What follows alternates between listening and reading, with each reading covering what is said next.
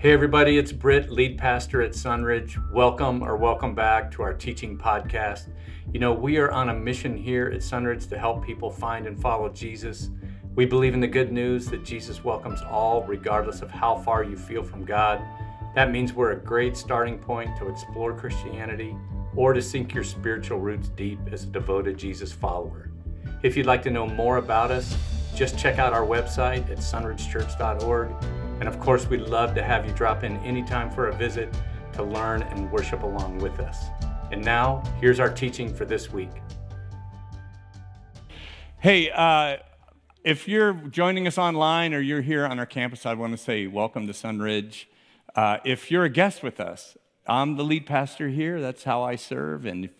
My name's Britt. I want you to know that. And I want to be the first to welcome you. But I would love for our church to welcome you as well. So take a second, Sunridge, and just look at someone besides me, and let's just say a nice, loud, welcome to Sunridge. All right.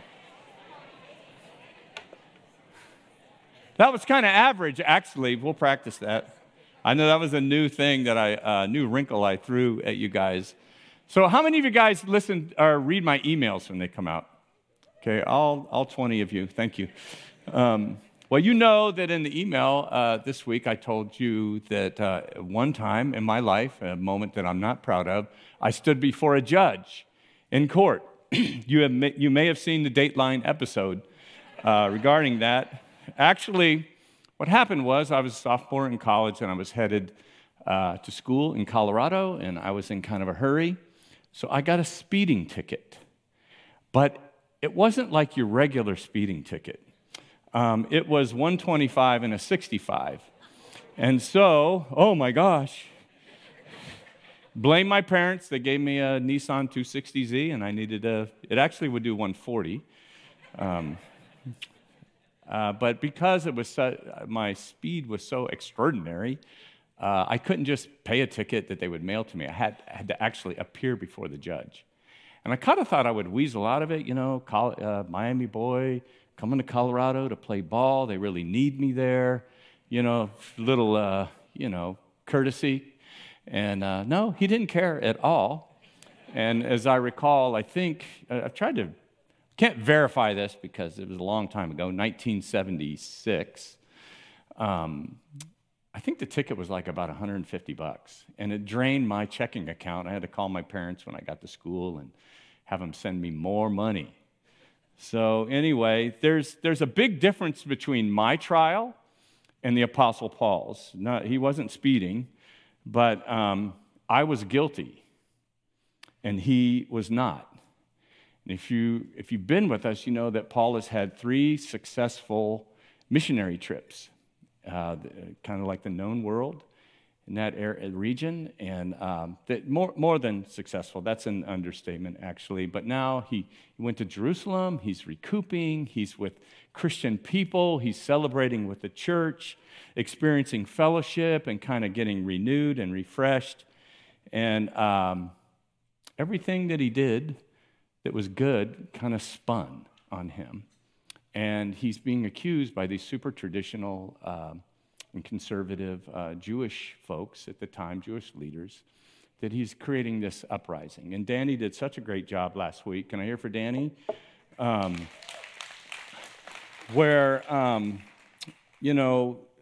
gather in Jerusalem, and they're there to create problems for the Apostle Paul. A mob gathers, the Roman soldiers rush in to shut it down.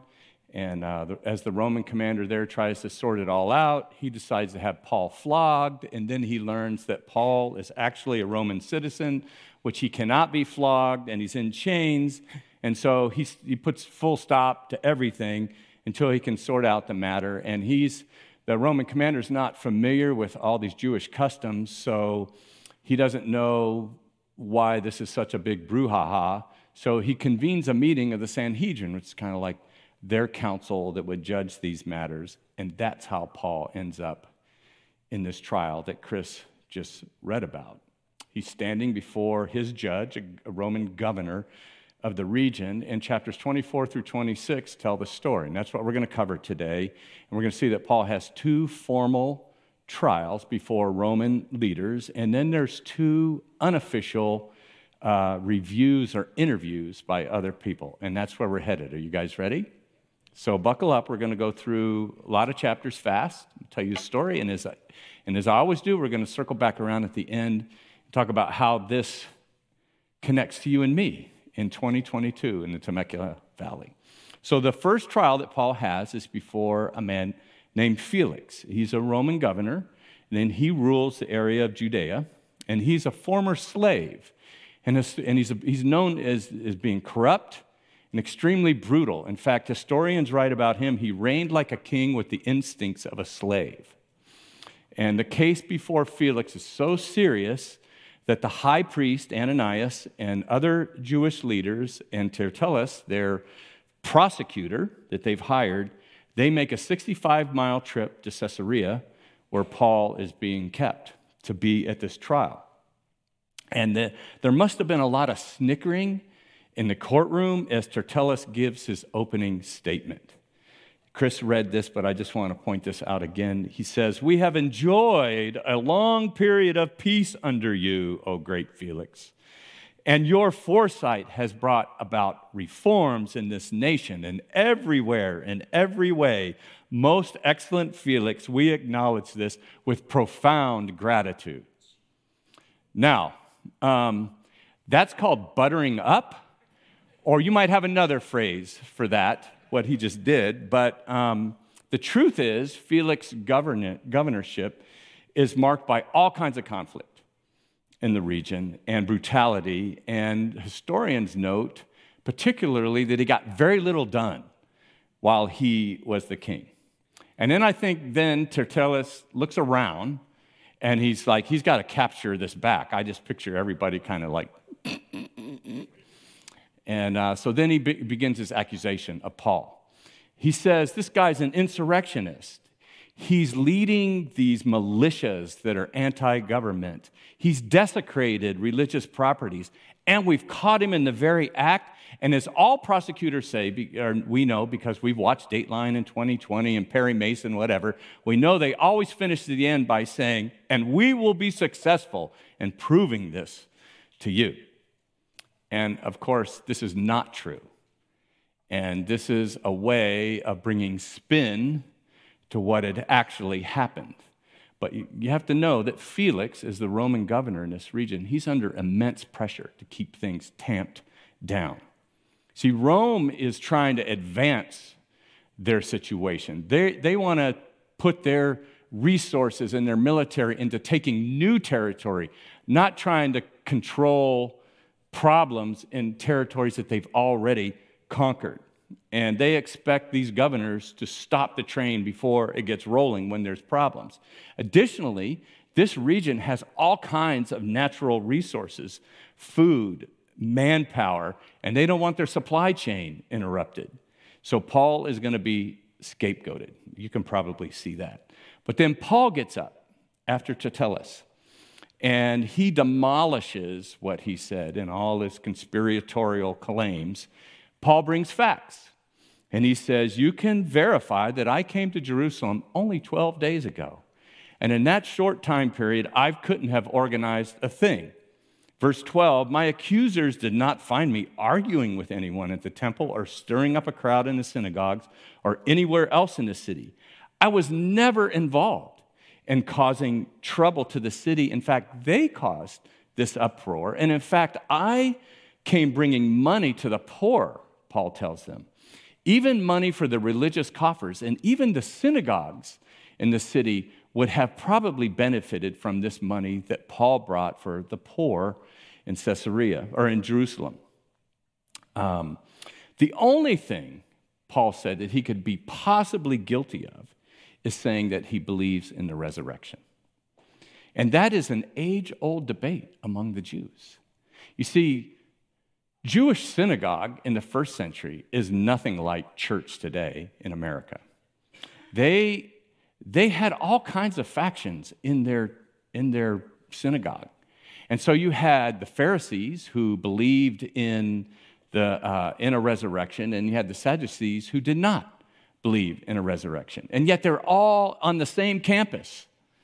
And so you can imagine they're constantly arguing. I mean, like, the way I picture it is like, imagine that if at Sunridge on this campus, we were both Catholic and Protestant together. That's not a slam on any of us, but we have there's differences, right?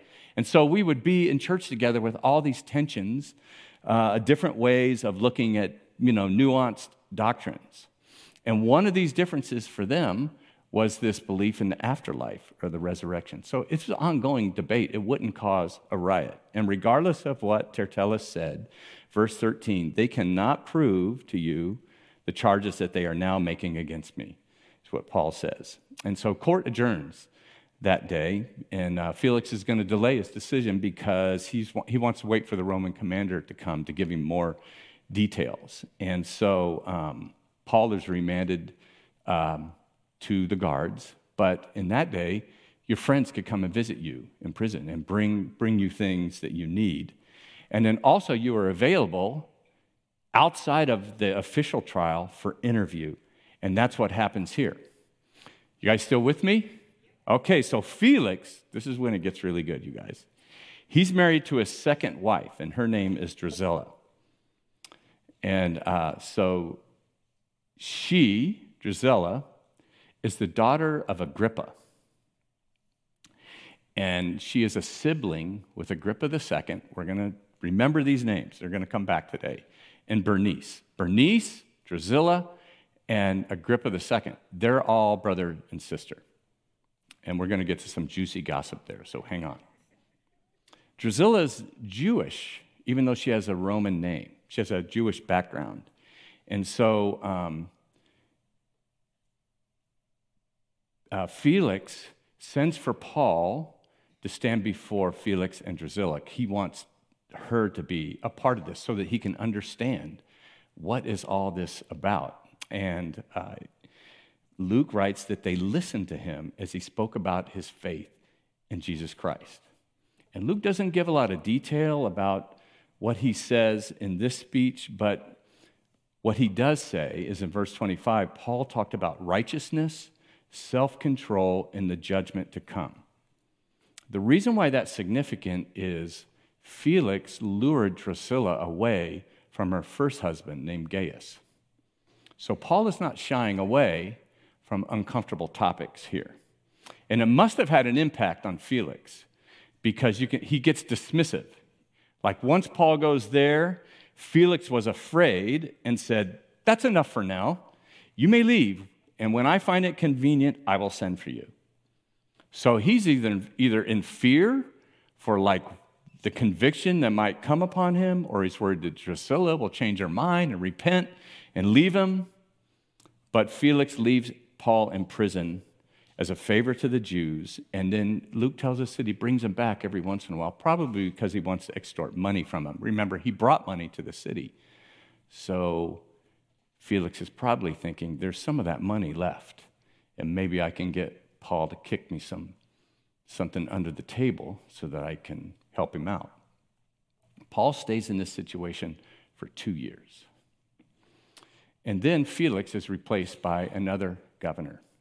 His name is Festus, not from Gunsmoke, not the Gunsmoke Festus. This is, only people my age are going to get that, I know that. Porcius Festus. And we don't know much about Festus, but we know why Felix was replaced. History shows that he was indicted for a brutal way that he handled a riot between Jews and Gentiles. So when Festus becomes governor, he starts to make his rounds with all the leaders, kind of getting to know who's who and making his connections, forging alliances. And Luke tells us that when he goes up to Jerusalem, he meets with the chief priests and the Jewish leaders regarding Paul. And they say, "Hey, Festus, why don't you send Paul up here? And we'll hold his trial here in Jerusalem." But they were planning to kill Paul in that trip. And I think that Festus must have smelled a rat. And so he says, why don't you guys come down here to Caesarea with me instead? And at that point, they're kind of like Swiper and Dora. I know you guys keep up on all this, where he gets discovered trying to steal something. He's like, swipe or no swiping? Man, right? How many of you know what I'm talking about? Okay, grandparents and parents of younger children. So the leaders come down to Caesarea, and they're not there to get justice. Right away, this thing gets out of hand. Acts 25:7, when Paul came in, the Jews who had come down from Jerusalem stood around him, and they brought many serious charges against him, but they could not prove them. So this is not a typical court scene. You don't gather around the accused and start shouting things about them. This is getting out of hand, and Paul declares his innocence, and he makes his defense before Felix. And then maybe because Paul's losing his steam, he's been in jail for 2 years, kind of waiting for something to happen. He sees that, people are really riled up. He could be lynched at any moment. And he makes a bold move. And in verse 11, he says, I don't refuse to die. But if the charges brought against me by these Jews are not true, no one has the right to hand me over to them. And he says, I appeal to Caesar. And that, just like we have appeals today in court, only there's been no judgment yet. And as a Roman citizen, Paul has the right to appeal to Caesar if his case kind of meets the criteria. And Festus is relieved to wash his hands of this whole matter, and he says, okay, to Caesar you will go. So Paul will go to Rome, just as he had previously envisioned. We talked about that a few messages ago, but it's going to be under way different circumstances than he ever imagined. Paul was thinking that one day I'll go to Rome, and I'll plant churches there, and I'll start a whole new outreach from Rome. But, it's one of those things where it's all working out. He's actually going to go to Rome, but the circumstances are totally different than what he was hoping for. But before he goes to Rome, some other dignitaries come to visit, and this is where the second unofficial review comes. So Agrippa, which is King Herod Agrippa II, and remember, they're a hereditary dynasty. They are, we've listed the Herods here before, so I'm not going to go into that, but the Herods, they have a Jewish history, but they're placed by Rome to kind of keep control of the locals in Judea. And if you recall, Herod the Great, he was the one that murdered all the babies when he heard that the Messiah was born, when Jesus was born. And so, because it's a family dynasty, they just keep handing these jobs down. And Agrippa II is the last of these Herods. And he is with Bernice, who was previously married to her uncle, who was another Herod, but is now the sister lover of Agrippa II. So remember I told you we're going to get to some juicy gossip? So Drusilla, the wife of Felix, is the sister of Agrippa II and Bernice, and Agrippa II and Bernice are together. So this would have been in People magazine or something in the first century. Are you guys uncomfortable with that?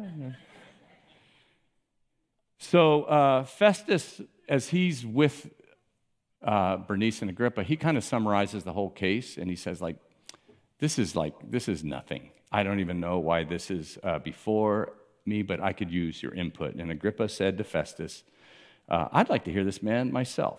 So Paul's kind of like entertainment in a way. And so Paul stands before them. And then in chapter 26, verse 1, Agrippa said to Paul, you have permission to speak for yourself. And so Paul motioned with his hand and began his defense. And in verses 1 through 23, Paul goes on to declare his innocence. He says, the Jewish people know who I am. They know that I lived as a Pharisee my whole life. In fact, I was zealous in opposition to Christianity. I persecuted those who converted to it.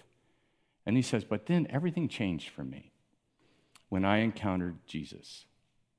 And it's in those verses that Paul tells, that for the third time, as Luke records, his conversion story, how he met Jesus on the Damascus road. And he said, this Jesus said to me in verse 16, now get up and stand on your feet. I've appeared to you to appoint you as a servant and a witness of what you've seen and what you will, what you'll see of me. So he's basically saying, I've got to do what God tells me to do, not what you guys are going to tell me to do. But also he again addresses this idea that Christianity is not in conflict with Judaism. It is the natural outflow of where Judaism was headed. It is the fulfillment of the Jewish scriptures. Verse 22, God has helped me to this very day, so I stand here and testify to small and great alike. I am saying nothing beyond what the prophets and Moses said would happen. And it appears that Paul's speech is just too much for the pragmatic Roman governor Festus. And he's lost in the details of all this. And he's just kind of fed up. So he interrupts Paul. And in verse 24, he interrupts Paul's defense. And he says, you're out of your mind, Paul. Your learning is driving you insane. And Paul says, oh, no, no, no. Verse 25, I'm not insane, most excellent Festus. What I'm saying is true and reasonable. And then he looks at Agrippa. And he says, you know, the king, you, Agrippa, you're familiar with these things, and I can speak freely to him. I am convinced that none of this has escaped his notice because it was not done in a corner. King Agrippa, do you believe the prophets? I know you do.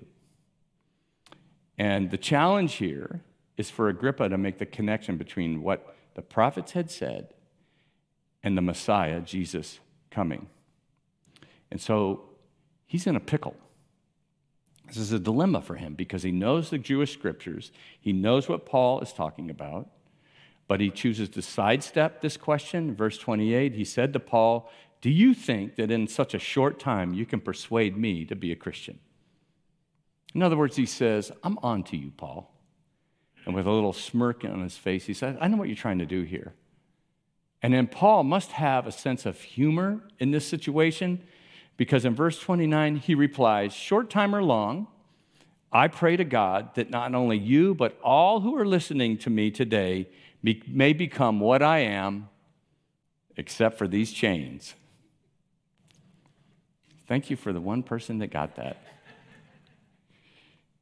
Clearly, everyone in the room agrees that Paul is falsely accused. And in verse 30, Luke tells us the king rose, and with him the governor and Bernice and those sitting with them. And after they had left the room, they began saying to one another, this man is not doing anything that deserves death or punishment, imprisonment. And Agrippa said to Festus, this man could have been set free if he had not appealed to Caesar. So this choice by Paul earlier on is not paying dividends in a way. It kind of put him in a pickle, because once he started that process, it has to continue. So Paul's going to go to Rome. That's going to be next week. And he's going to stand trial before Caesar, the highest court in the land. And that's as far as we're going to go today. And as usual, Acts is the history of the first century church, right? But it's not just their history, right? This is our story as well. So what in the world does a handful of stories about Paul's trials have to do with you and me? Well, first of all, I don't know about you guys, but when I read these, I'm just in awe of these people, their bravery. And I'm intimidated by the intelligence that people like the Apostle Paul has and his ability to communicate and to think on his feet. And for me, it just makes it all unreachable. It's like, I know I'm never going to be completely like Jesus. I'm certainly never going to be like the Apostle Paul either. But it does seem to me that in every generation, God raises people up like this. You know, in the time that I have lived, I think about people, brilliant people, brave people, remarkably intelligent people like Tim Keller, and Dallas Willard, and Andy Stanley, and David French, and Beth Moore, and Tony Evans, and Carolyn Custis James, and Rick Warren. Those are just names that you probably have a list of names as well. And we're always going to need these great thinkers and these great communicators that can think thoughts that guide us. that contribute to great sermons like this one. But what about all the rest of us? What about us just ordinary people? And that's what I want to focus on for the remaining time that we have here. And here's the main thought, if you're filling out your notes. You are Christ's ambassador. You are Christ's ambassador. In fact, Paul wrote these very words to the believers at Corinth in his second letter, chapter 5, verse 20. We are therefore Christ's ambassadors, as though God were making his appeal through us. We implore you, on Christ's behalf, be reconciled to God. Now, you know what an ambassador is, right? You have a general idea of that. They're a representative. They're a spokesperson. They are an example. If you're a Christian, we are ambassadors for Jesus. Mom, you're an ambassador to your kids for who Jesus is. Dad, you're an ambassador. You are a representative of Jesus. They are learning about God, not just in Sunday school, not just from their Bible, but they are learning it from Mom and Dad. You have neighbors. You live in a neighborhood. You're an ambassador. They are reading the Bible by our lives in the neighborhoods that we live in. You're an ambassador at work with your supervisors and your coworkers. You're an ambassador at your school with your fellow students, in your dorms, in college, even if you're getting a speeding ticket on the way there. And it's plain here that Paul is not just defending himself here. He's not just trying to wiggle out of what has happened. The whole process, as he stands trial, he sees himself as an ambassador of Jesus. And that is the heartbeat of the first century church, that I'm wondering if we still have that today. Now, Lord willing, none of us are going to stand on trial for being a Christian or because we shared the gospel with someone, but we are his ambassadors wherever we find ourselves. And we need to recapture that passion and the focus of that purpose that God has called us to affect the world by representing him in the relationships that we're in. You know, this week I had a conversation with somebody who was not on trial, but they were going through a trial, a big one. And they said to me, you know, as I go through this, I just want to make God proud. That was the thing that was most important to them. That's what it means to be an ambassador for Jesus today, as those who name the name of Jesus. Now, there are a few noteworthy parts about being an ambassador that I think we can infer from these chapters that we just looked at. There's the representative character of the ambassador, there's the content of their belief, and there's the persuasive intents that they have. And so I'm going to give you three things that are needed for us to be an ambassador. Number one, we have a need for Christ-like character. Christ-like character. Being an ambassador involves more than just saying words. In his trial before Felix, Paul said this, I strive always to keep my conscience clear before God and man. In other words, Paul recognizes how important character is. If we're going to represent God, our character matters. And in this case, there's no accusation that can be made against Paul. He doesn't lie.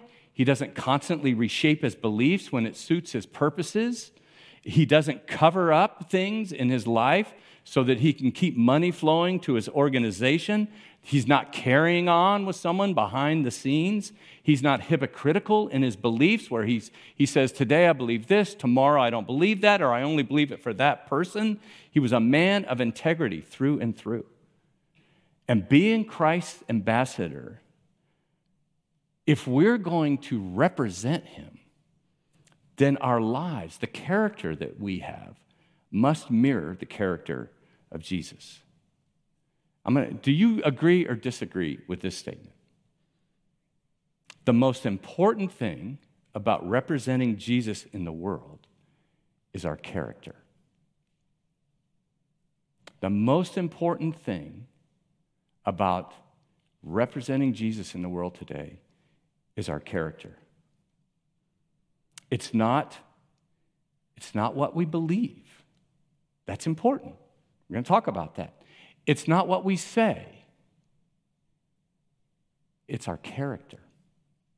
Now, I don't say that to make you feel guilty. I don't want to feel guilty. We're not talking about being perfect.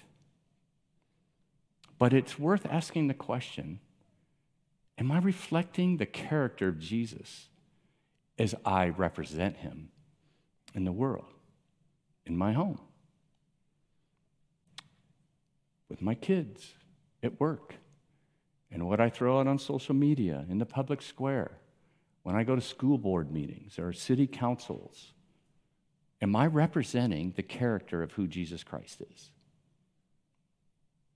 The character isn't everything, but it's the foundation upon which everything else stands. Wouldn't you agree? Like, people don't care what you have to say or how smart you are if you don't live it. Our lives speak much more loudly than our words.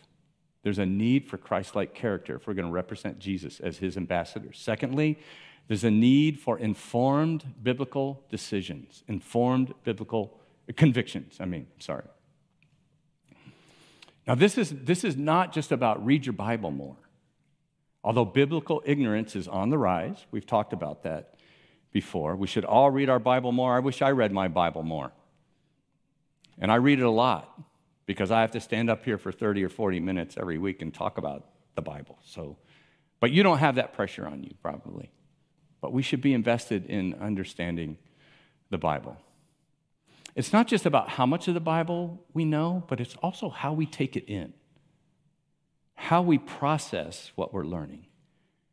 Because I bet you, like me, you know Christians that know a lot about the Bible, who read it all the time and listen to it, but you wonder, who are they? Where are our convictions coming from today?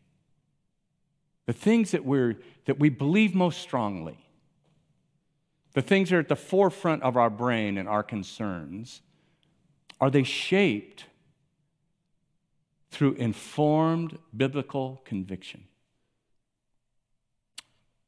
Or are they more shaped by cable news? Or my political party? Or the current cultural value? Or what's expedient for me today? What works for me in this moment right now? You see, biblical ignorance is on the rise, but I think we should also be looking at ourselves through the lens of, are we really embracing the truth over and above the other things that matter to us? Does the scripture matter most? Sometimes I think we treat the Bible like a buffet.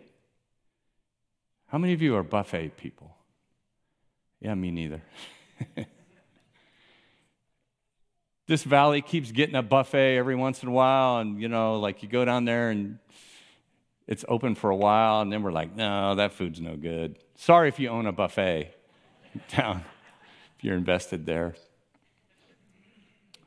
When the first one opened in town, my wife will remember this. I forget what the name of it was. I shouldn't say it online, but they had one of those yogurt machines, and it ran out. They just open, and things don't go good when you first open something. And there was a gentleman over there, he was an elderly gentleman, and he was shaking it, and he was going, "Come on, machine!" And he was so angry the yogurt wasn't coming out. And I'm like, "Ooh, that's scary." Anyway, that had nothing to do with the message. I just thought it's a memory that fired off in my brain. Where was I?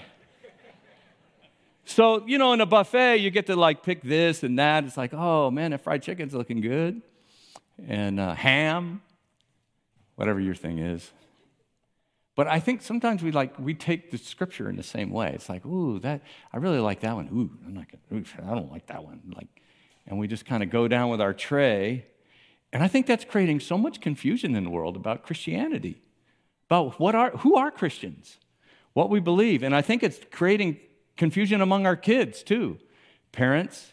Paul doesn't shy away from the truth. In his conversations with Felix and Drusilla, he says, Luke tells us he talked about righteousness, self-control, and the judgment to come. He didn't shy away from something that needed to be said. And I wonder, are we standing on the truth of Jesus only when it's convenient, or only when it works out, or only when it's you know, I can line it all up for the thing that I want to do most? Think about your relationship with your wife or your husband. It's like, you know, you get in a fuss and, you know, does Christianity go right out the window when that happens? None of you live in my neighborhood, do you, by the way? And our kids, parents, they're under immense pressure right now. All kinds of things are coming at them. And like, how are we directing them?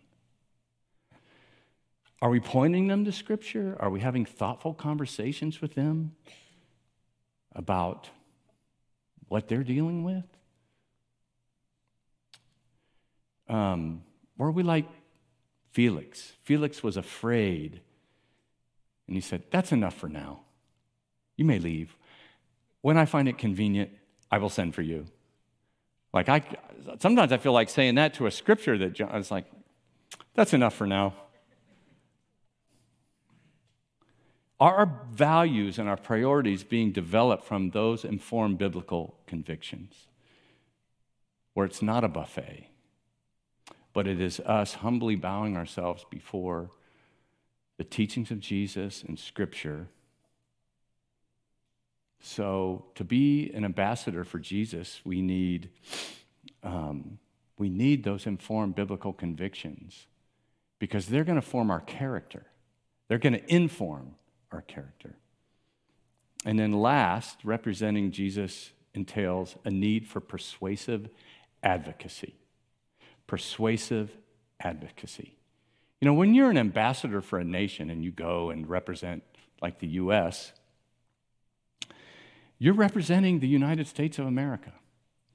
And you don't just, you know, like, and you got to use some finesse every once in a while. I've never been an ambassador, but I'm just kind of injecting myself into that. It's like, you don't just go in and blow them up with, like, America says this, so get on the program. They negotiate and they work with people and they treat them with respect. Why? Because as representatives of America, of the interests of the United States, they want to persuade these nations to work with us, to cooperate with us. And, you know, in Christian advocacy, there's both a divine side and a human side that goes with that. And we can't just, like, swing the pendulum one way or the other. You know, if you overemphasize the divine, you just start to think that, well, it's all up to God. I have nothing to do with this. So however I say it, whatever I say, it doesn't matter. I just give them the truth straight. Bam. There you go. Up to God. And if you're all on the human side of being persuasive, then you think it's all up to you. And if, you know, you can't, you know, you have your Starbucks barista and you haven't won them to Jesus in one conversation, you're like, oh, God's not using me. You know, I better learn some more arguments so I can convert them and trick them, you know. I can get them, you know. The truth is, it's both. Persuasive advocacy is the truth being spoken in a way that moves people toward God. And, you know, it is God's Spirit that moves people, right? But He uses human beings. I would imagine that the far majority of everyone here who would say, I'm a Christian, somebody was involved in helping you become a Christian. That's the human side. The point is that Paul is definitely concerned for himself in these trials, but he's not self-serving. Instead, he's persuasively presenting the gospel, and he takes every opportunity that God gives him to do so. So that Agrippa candidly says, do you think that in such a short time you can persuade me to be a Christian? In other words, he gets what's happening. Here, Paul is trying to convince him. And even though he doesn't embrace Christian faith in that moment, you know, as a dignitary and a king, he had all kinds of other ways to respond to that, right? But you can tell that there's a connection happening there. Paul almost gets him. And I wonder, do we see the opportunities in front of us. I'm going to have the band come up, and as they do, I think it's worth asking, how does my life, how do the things that God is teaching me through Scripture, how the way I live, my character, what way that I talk to other people, how is that moving people toward God? Is my character, the things that I know, and the way that I know them, how am I using that to move people toward God? We can't make them do it, but like we're part of that process. What I'm saying is that Christians, do you know that Christianity is on the decline? We've talked about that before. And there's Pew Research just came out with a new study. I just saw it this week, that in a couple of decades, there'll be less Christians than are Christian in the United States. So we're going like this. I can't help but wonder, like, why is that happening? It could just be the end times and but it could also be because the world is thirsty for people who look like Jesus and have informed biblical theology and can speak to people in a winsome way, a persuasive way. And I think for Paul in that moment, I know he didn't want to go to prison, he wanted to get free, but I think in that moment, the number one thing on his mind was like Agrippa. And like, can I get him to move a step toward God? Each one of us, this week, when we leave this building, we're going to have opportunities like that. You're going to go to work, you're going to do your thing, you're going to be in a neighborhood, you're going to like get a speeding ticket, all kinds of things. You're going to encounter people all the time. And it's those opportunities that we can remember we're ambassadors for Christ. That's how Paul looked at his life. And in doing that, we demonstrate God's character, we have informed biblical decisions, and there's a winsomeness, the way that we talk to people so that our lives, if not like full circle, can help people take one more step toward God. Let's pray. Hey everybody, it's Britt again. Thanks for listening. If you need something, if you have a question, or you'd just like us to pray for you, you can reach us through email, info@sunridgechurch.org. We hope you'll listen in again next week, but in the meantime, keep helping people find and follow Jesus.